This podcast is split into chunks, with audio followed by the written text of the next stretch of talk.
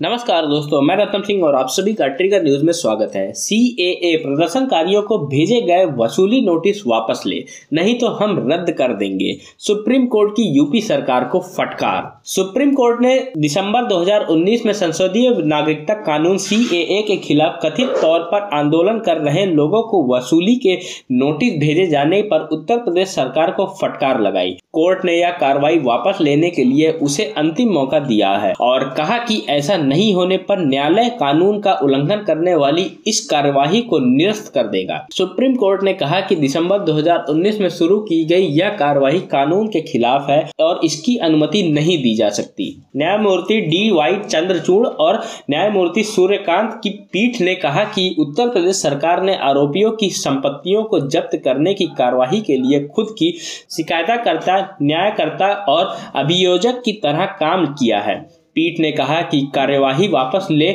या हम इस अदालत की ओर से निर्धारित कानून का उल्लंघन करने के लिए इसे रद्द कर देंगे। सुप्रीम कोर्ट परवेज आरिफ टीटू की याचिका पर सुनवाई कर रहा था। इसमें उत्तर प्रदेश में सीएए आंदोलन के दौरान सार्वजनिक संपत्तियों को हुए नुकसान की भरपाई के लिए जिला प्रशासन की ओर से कथित प्रदर्शनकारियों को भेजे गए नोटिस रद्द करने की अपील की गई है और उसने इस पर राज्य पे इसका जवाब मांगा है। याचिका में आरोप लगाया गया है कि इस तरह के नोटिस मनमाने तरीके से भेजे गए हैं या एक ऐसे व्यक्ति को भेजा गया है जिसकी मृत्यु छह साल पहले चौरानवे वर्ष की आयु में हुई थी। साथ ही ऐसे नोटिस नब्बे वर्ष के अधिक आयु के दो लोगों सहित कई अन्य लोगों को भी भेजे गए थे। उत्तर प्रदेश सरकार की ओर से पेश अतिरिक्त महाधित्व गरिमा प्रसाद ने कहा कि राज्य के 833 दंगाइयों के खिलाफ 106 प्राथमिक दर्ज की गई है, प्राथमिकी दर्ज की गई है और उनके खिलाफ दो सौ चौहत्तर वसूली नोटिस जारी किए गए हैं। उन्होंने कहा, दो सौ चौहत्तर नोटिस में से तीन 236 में वसूली के आदेश पारित किए गए थे, जबकि 38 मामले बंद कर दिए गए थे। 2020 में अधिसूचित नए कानून के तहत दावा न्यायाधिकरण का गठन किया गया है, जिसकी अध्यक्षता सेवानिवृत्ता जिला न्यायाधीश कर रहे हैं और पहले इसकी अध्यक्षता अतिरिक्त जिला मजिस्ट्रेट एडीएम करते थे। पीठ ने कहा कि उच्चतम न्यायालय ने 2009 और 2018 में दो फैसलों में कहा कि न्यायाधिकरणों में नियुक्त किया जाना चाहिए, लेकिन इसके बजाय आपने एडीएम नियुक्त किए हैं। प्रसाद ने कहा कि सीए के विरोध के दौरान चार सौ इक्यावन पुलिसकर्मी घायल हुए हैं और समांतर आपराधिक कार्रवाई और वसूली की कार्रवाई की गई। पीठ ने कहा कि आपको कानून के तहत निर्धारित प्रक्रिया का पालन करना होगा।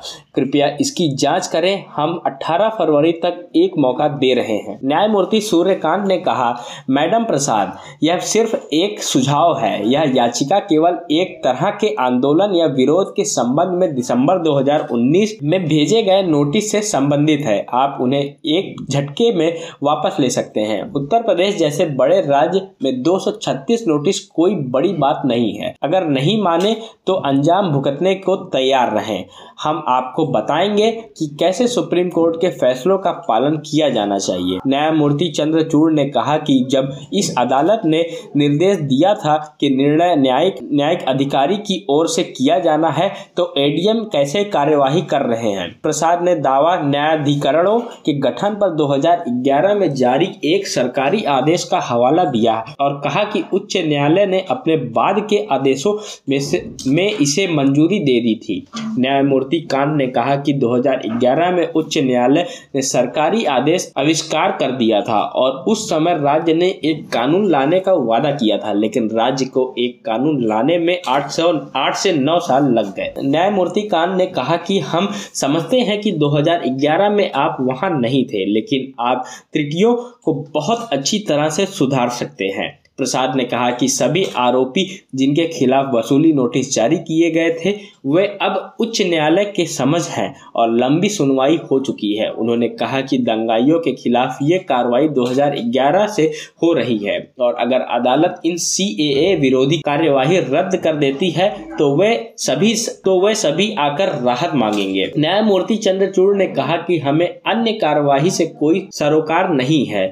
हम केवल उन नोटिसों से चिंतित हैं जो दिसंबर 2019 में सीएए के विरोध के दौरान भेजे गए हैं। आप हमारे हमारे आदेशों को दरकिनार नहीं कर सकते। आप एडीएस की नियुक्ति कैसे कर सकते हैं? जबकि हमने कहा था कि यह न्यायिक अधिकारियों द्वारा किया जाना चाहिए। दिसंबर 2019 में जो भी कार्रवाई हुई, वह इस अदालत द्वारा आधारित कानून के विपरीत थी। इस पर प्रसाद ने कहा कि अदालत ने जो भी कहा है, उस पर विचार किया जाएगा। पिछले साल 9 जुलाई को सुप्रीम कोर्ट ने उत्तर प्रदेश सरकार से कहा था कि वह राज्य में सीएए विरोधी आंदोलन के दौरान सार्वजनिक संपत्ति को हुए नुकसान की वसूली के लिए जिला प्रशासन की ओर से कथित प्रदर्शनकारियों को भेजे गए पहले नोटिस पर कार्रवाई नहीं करे। कोर्ट ने हालाँकि कहा कि राज्य कानून के अनुसार और नए नियमों के अनुसार कार्रवाई कर सकता सकता है।